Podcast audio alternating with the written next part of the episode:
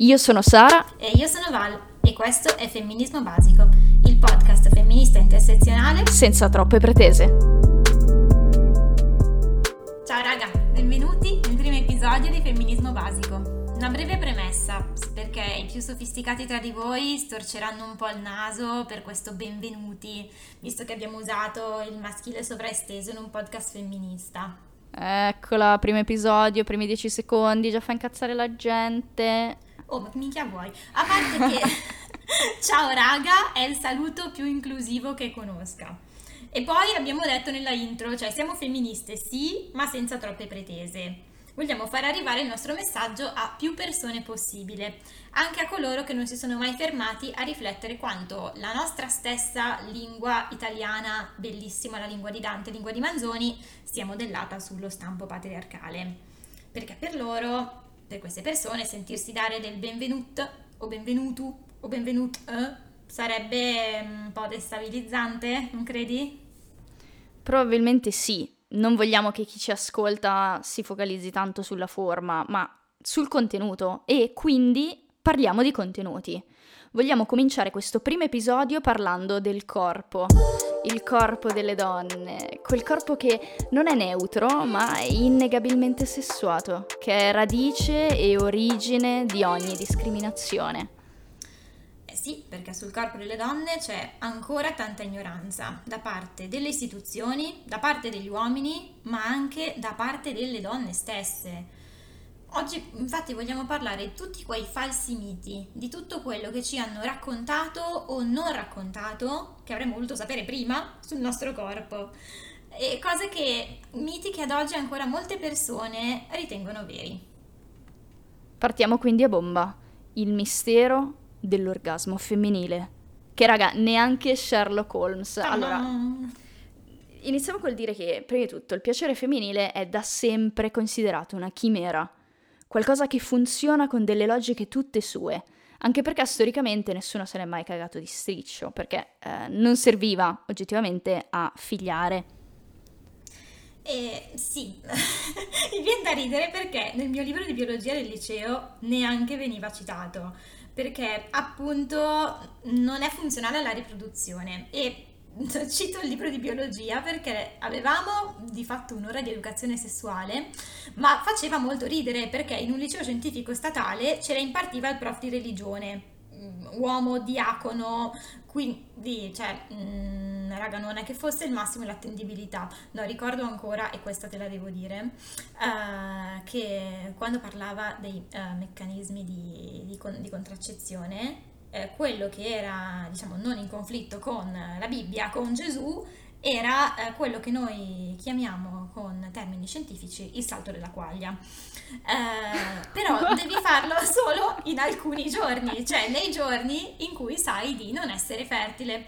Ora funzionava così bene che quest'uomo aveva sette figli. E io ho detto ah, tutto. wow. Ho no, immagino. Tutto. No, infatti, secondo me era molto attendibile invece. Perché dici di no? Ah, porello. Cioè, in pratica, ad una Pora giovane moglie, donna... Esatto. In pratica, ad una giovane donna in un liceo italiano non viene insegnato che può provare piacere facendo sesso. E come fare a provare piacere? Ma che se fa sesso può prendere malattie o rimanere incinta pure. Insomma, è una cosa fondamentale da sapere di base, senza tutte queste leggende su quanti tipi di orgasmi esistono o su eh, i metodi contraccettivi, esattamente come dicevi tu. Cioè, ma, ma che cavolo? Eh sì, perché il piacere femminile sarà sempre in secondo piano rispetto, rispetto all'uomo. Uh, cioè, ti raccontano le cose brutte, che delle malattie sessualmente trasmissibili, ti raccontano che puoi rimanere incinta, che almeno per come lo raccontavano a me quando ero più piccola era forse peggio delle malattie sessualmente trasmissibili. Sì, perché poi te lo devi tenere, cioè non è che puoi fare esatto, altro, non esiste scelta, cioè eh, mo, mo, che l'hai fatto cosa fai? Eh? Come, Quindi... la cistite, come la cistite però a vita, che raga sulla cistite ci ritorno che di sti giorni guarda on fire, on fire proprio. E comunque sì, il piacere femminile è, raga, in secondo piano rispetto al piacere dell'uomo, tanto che uh, le donne stesse, ora non so se sia collegato, bisognerebbe farne un, uh, un episodio a parte per questo, molte donne, e dico molte donne perché anch'io mi cospargo il capo di cenere e facevo parte di, uh, di questo assortito gruppetto, uh, fingono di provare piacere per compiacere l'uomo. Uh, però vabbè, dai, un argomento complesso, uh, parleremo nella prossima puntata, dai. Lo snoccioleremo ben bene anche questo, non preoccuparti. Sì. Eh, leggenda vuole comunque che le donne abbiano due tipi di orgasmi. In realtà, amici miei, ve lo devo dire, l'orgasmo vaginale e l'orgasmo clitorideo non esistono. L'orgasmo è sempre quello, che può essere ottenuto per stimolazione vaginale o clitoridea, è sempre quello. E comunque, spoiler, anche noi, donne, godiamo, ma a nessuno è mai importato un, un fico secco. E secondo spoiler, raga, il clitoride è sempre quello che lo stimoli da fuori o da dentro, sempre lui è. Sempre lui. È il vostro miglior amico in teoria, però ah, vabbè, non, non, ci fate troppo caso. Assolutamente sì. E peraltro, parlando di educazione sessuale, eh, tu a scuola l'hai fatta eh, con il diacono e hai fatto anche altro oppure quella lì è l'unica esperienza? No, no, no, l'unica. Che poi odio educazione sessuale, salto della quaglia, cioè l'abbiamo saltata proprio a pie pari. Um, io in realtà l'ho fatta svariate volte, nel senso che ho fatto una mini sessione um, alle elementari e è stata molto terrificante perché poi eh, io quando ero piccola avevo una passione sfrenata per quella che era l'anatomia e la medicina in generale. e quindi ero sessuale, arrivata sfrenata per l'educazione sessuale. Sì, no, no, seriamente, ero arrivata preparata, no? Cioè, ero una giovane donna preadolescente che sapeva che i bambini non venivano portati dalla cicogna o nascevano sotto i cavoli, cioè io sapevo cos'era il coito e lo dicevo pure. Eh, e loro hanno chiesto una specie... già come va a finire.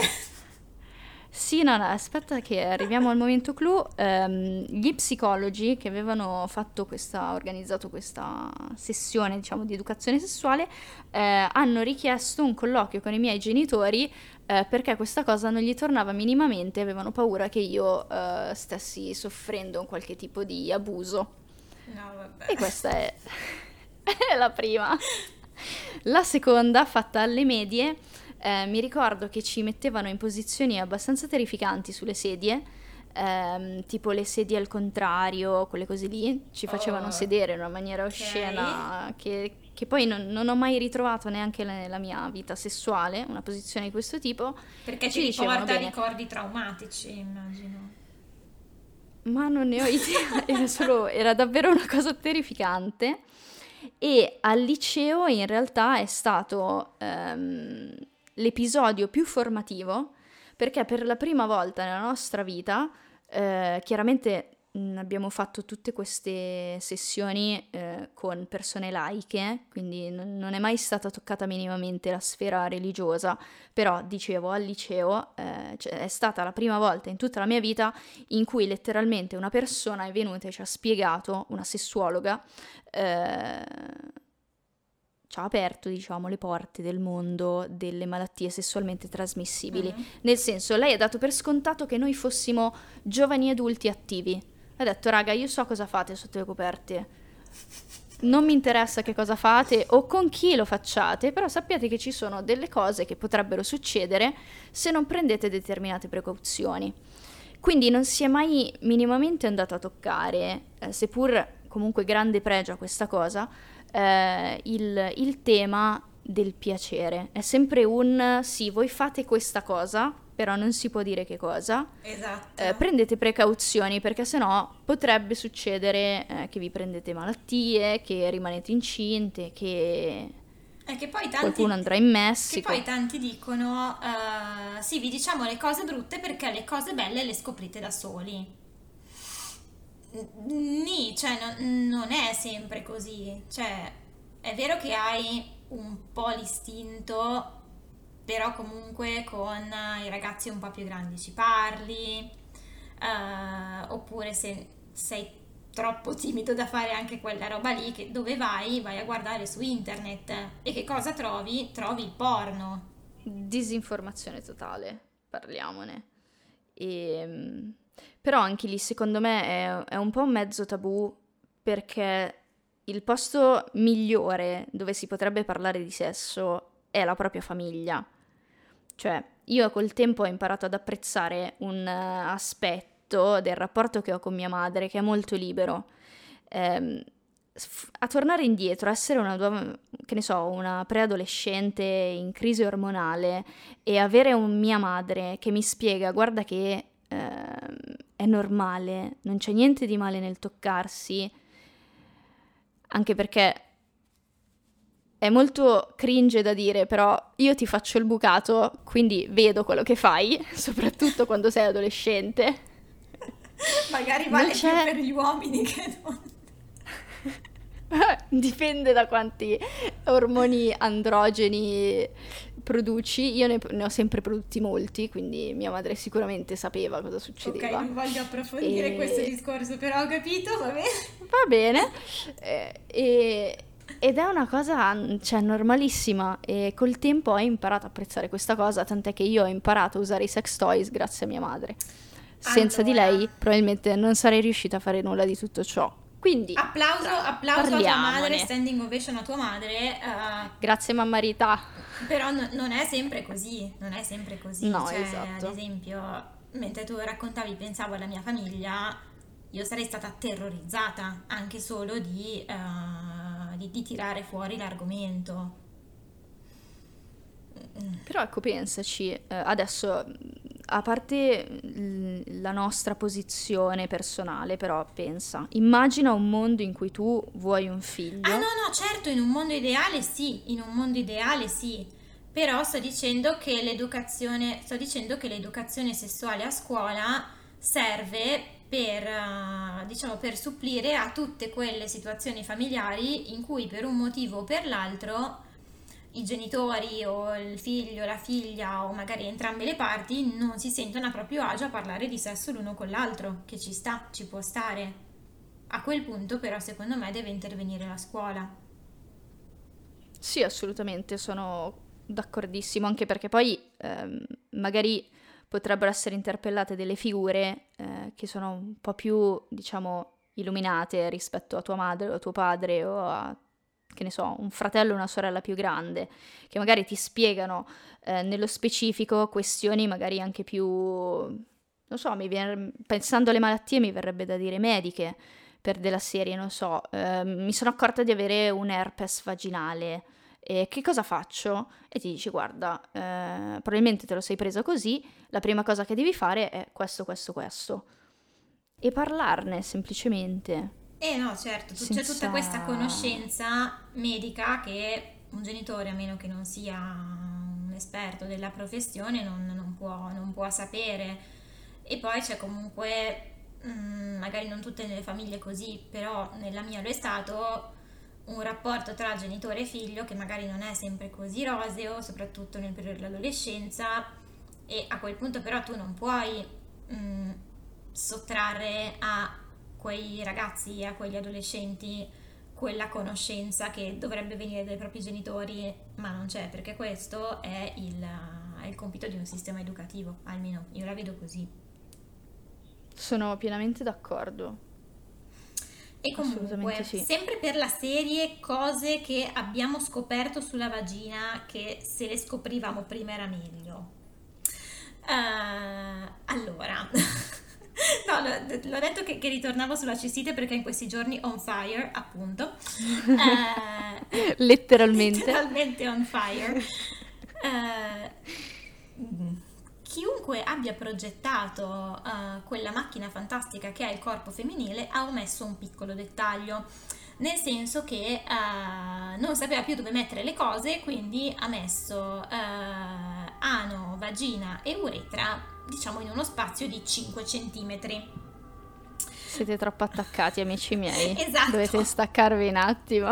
E nessuno mi aveva mai spiegato che è un attimo che i batteri uh, passano da una parte all'altra, vanno a farsi visita. Ehi, tu dove stai? Io sto nell'ano. Ehi, tu dove stai? Io, io sto, in, sto in vagina, sto nell'uretra. Ah, c'è che vengo a trovarti. No. e basta veramente, basta veramente un niente, tipo basta stare con il costume bagnato, eh, basta tenere le mutande sintetiche tutto il giorno. Eh, Basta lavarsi dal verso sbagliato. lavarsi dal verso sbagliato, esatto. Eh, raga, Che è semplice, me- è una cosa basic. Sì. E però a me, a Qualcuno vi ha non mai spiegato, non qualcuno vi ha mai spiegato come lavarvi? No. Io mi ricordo delle lezioni pazzesche che mia madre faceva a mio fratello su come lavarsi il pene. A me nessuno ha mai spiegato che mi devo lavare al contrario perché sennò eh, l'acqua segue un certo flusso e quindi è molto più probabile che mi arrivi un'infezione urinaria. Raga, da davanti Qualcuno verso dietro. qualcuno? Da davanti verso dietro. Sempre quello il senso, un senso unico, direzione obbligata. Esatto, e raga, vi prego, soprattutto se fate sesso penetrativo, fate la pipì dopo.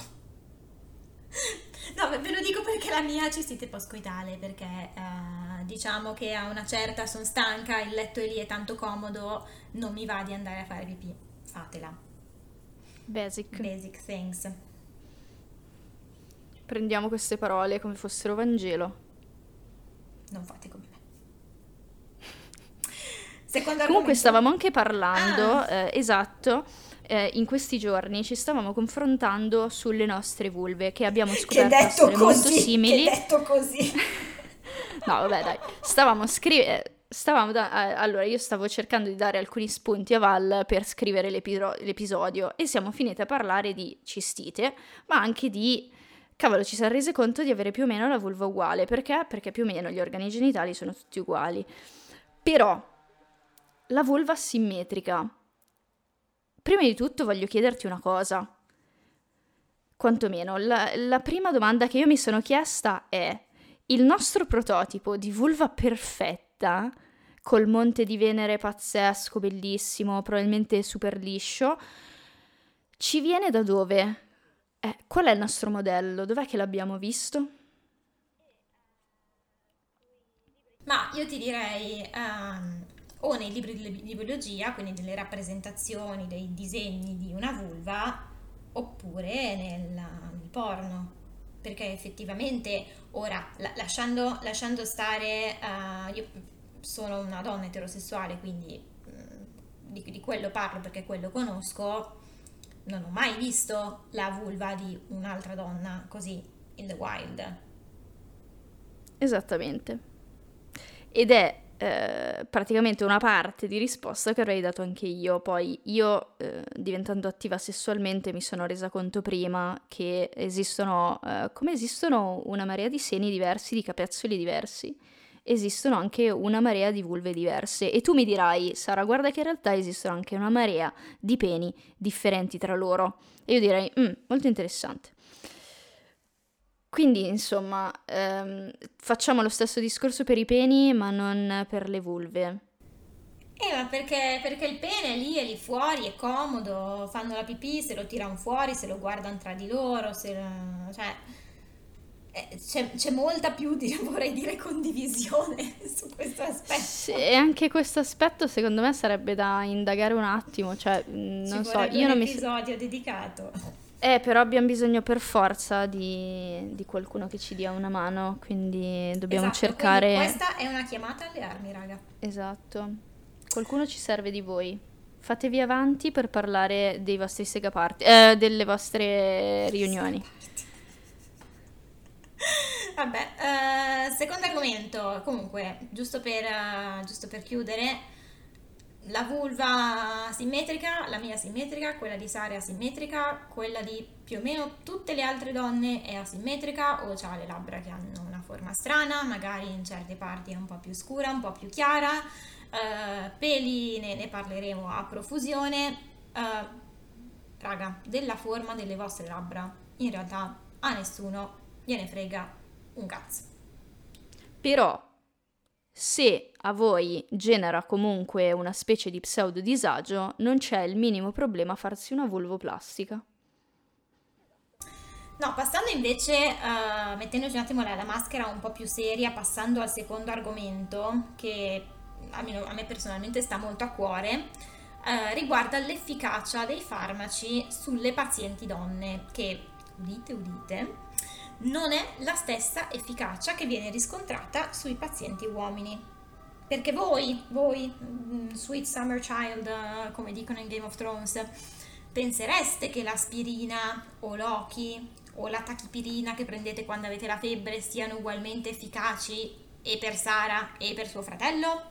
Mi dispiace deludervi, però non è così. Uh, recentemente ho letto, oddio recentemente, in realtà un anno fa, uh, Invisible Women di Caroline Criado Perez e che mm, per chi non l'abbia ancora letto è una raccolta di tutte le disuguaglianze strutturali che ci sono all'interno della nostra società. Se volete far venire un po' di acido prima di andare a dormire è la lettura consigliata e mi è venuto l'acido, ma leggendo questi capitoli mi si è accapponata veramente la pelle oltre ad essersi aperto un mondo a me personalmente, già dalle primissime pagine, eh, perché in primo luogo il corpo di default, il corpo umano di default, è quello maschile.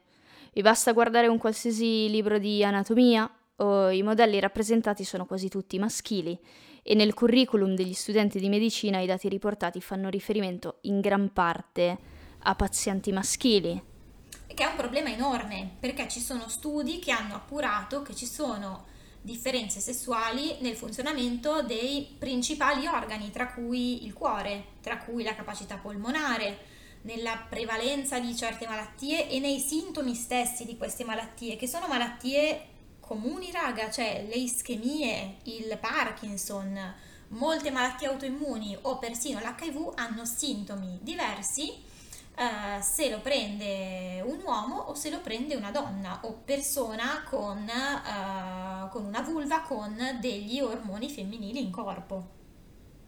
Le donne sono state spesso sistematicamente escluse dalla ricerca medica perché le alterazioni ormonali dovute alle diverse fasi del ciclo mestruale eh, potrebbero in qualche modo falsare i risultati e grazie al cazzo, uh, direi, la fluttuazione ormonale ha un impatto sull'effetto dei farmaci che assumiamo. Ma la fluttuazione ormonale del nostro ciclo ha un impatto su qualsiasi aspetto della nostra vita. Ha un impatto su come assorbiamo i nutrienti a seconda della fase in cui siamo del ciclo, uh, sui nostri allenamenti. Uh, io faccio corsa amatoriale per carità, però riscontro nei miei allenamenti quando sono nelle, nelle, settimane centrali del ciclo performo molto meglio rispetto a quando sono durante il ciclo o in fase premestruale.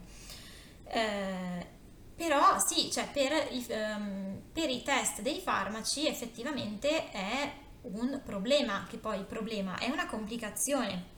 Eh, fatto sta che negli USA proprio la FDA, la Food and Drug Administration, vieta, vieta i trial farmacologici eh, che includano delle donne di età fertile, perché mh, mm, poi va bene, negli Stati Uniti c'è questa legislazione eh, per cui potrebbero danneggiare un eventuale feto, a meno che ogni volta non venga certificato, venga fatto un test che eh, dica che la donna non è incinta.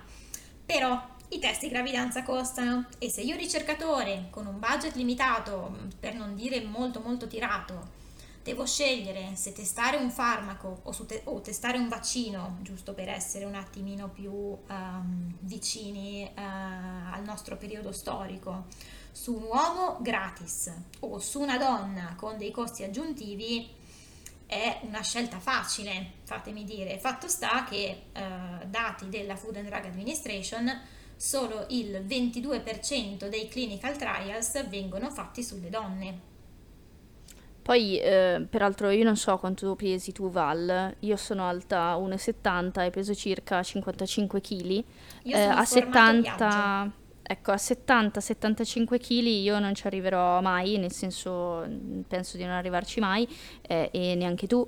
Eh, quindi, eh, insomma, il rischio di sovraddosaggio eh, è calibrato su qualcuno che sicuramente non sarà mai noi. Esatto, quindi su un paziente default, maschile, esatto. il paziente di default è l'uomo maschio di uh, eh, 70-75 kg. Uh, io che peso il 30% in meno dovrei paradossalmente avere il 30% di principio attivo in meno per avere lo stesso risultato, con un rischio anche di sovradosaggio che per certi farmaci non è banale. Esattamente. Quindi uh, abbiamo scoperto che, eh, che, se lo sapevamo prima era meglio, eh, che i farmaci che prendiamo e le cure mediche a cui veniamo sottoposte eh, sono testate sull'uomo e non sulla donna tranne magari forse le, le cure ginecologiche, penso però solo perché non potevano testarle su pazienti maschi.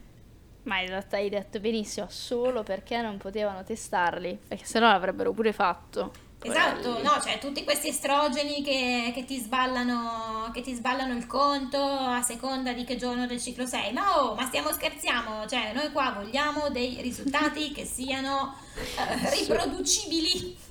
Esatto, sempre quelli, in qualsiasi momento tu li faccia arrivano sempre al punto e basta, sem- sempre solo quello, sempre eh solo sì, quello. perché alla fine se tu ci pensi il ciclo del testosterone dell'uomo dura 24 ore.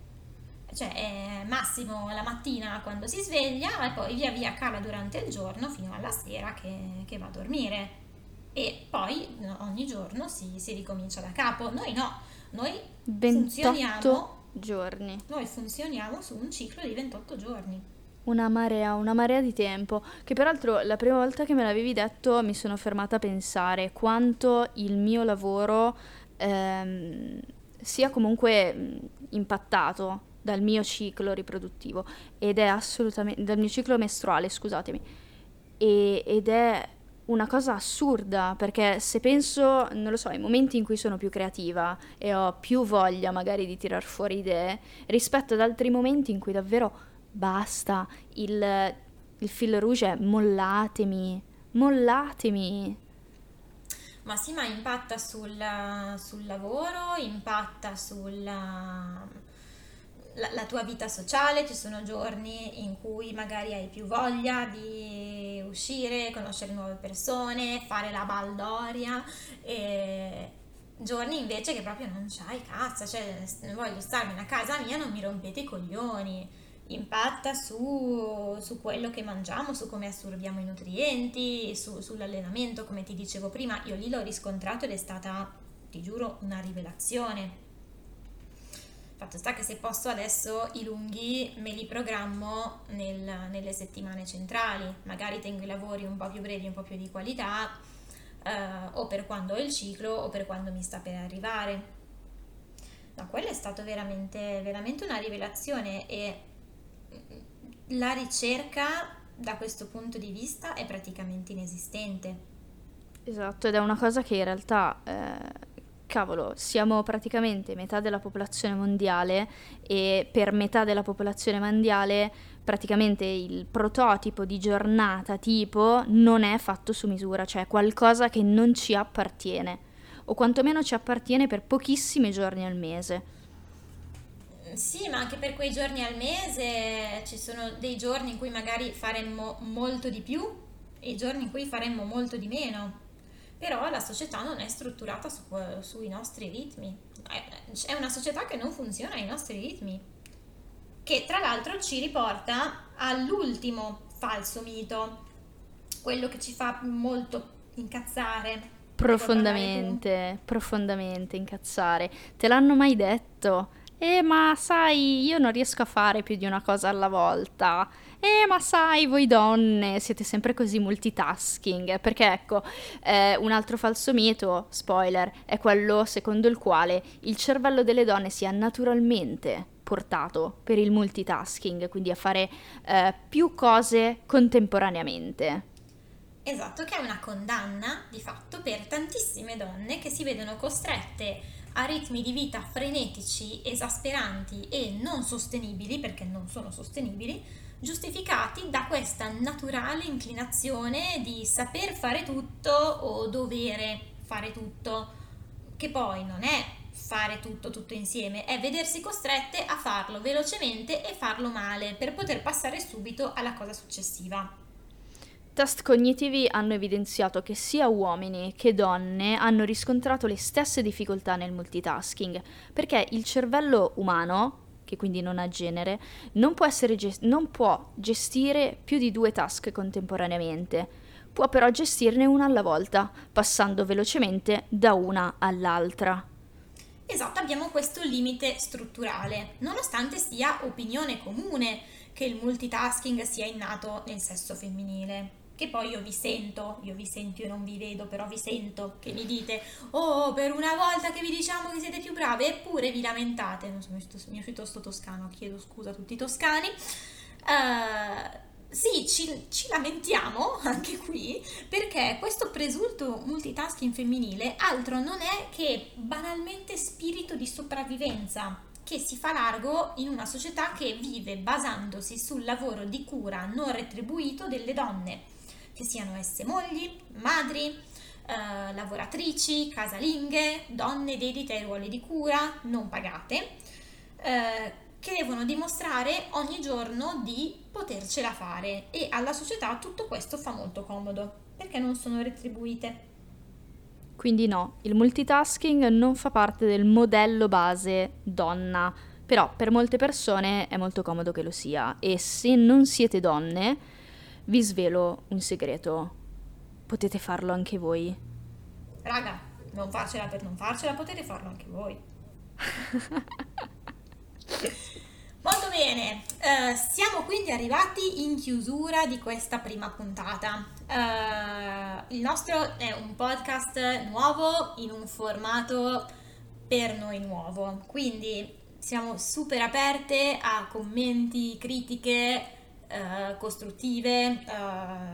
Se, se, volete dire solo che rompiamo il cazzo, vi risparmio la fatica perché lo sappiamo già.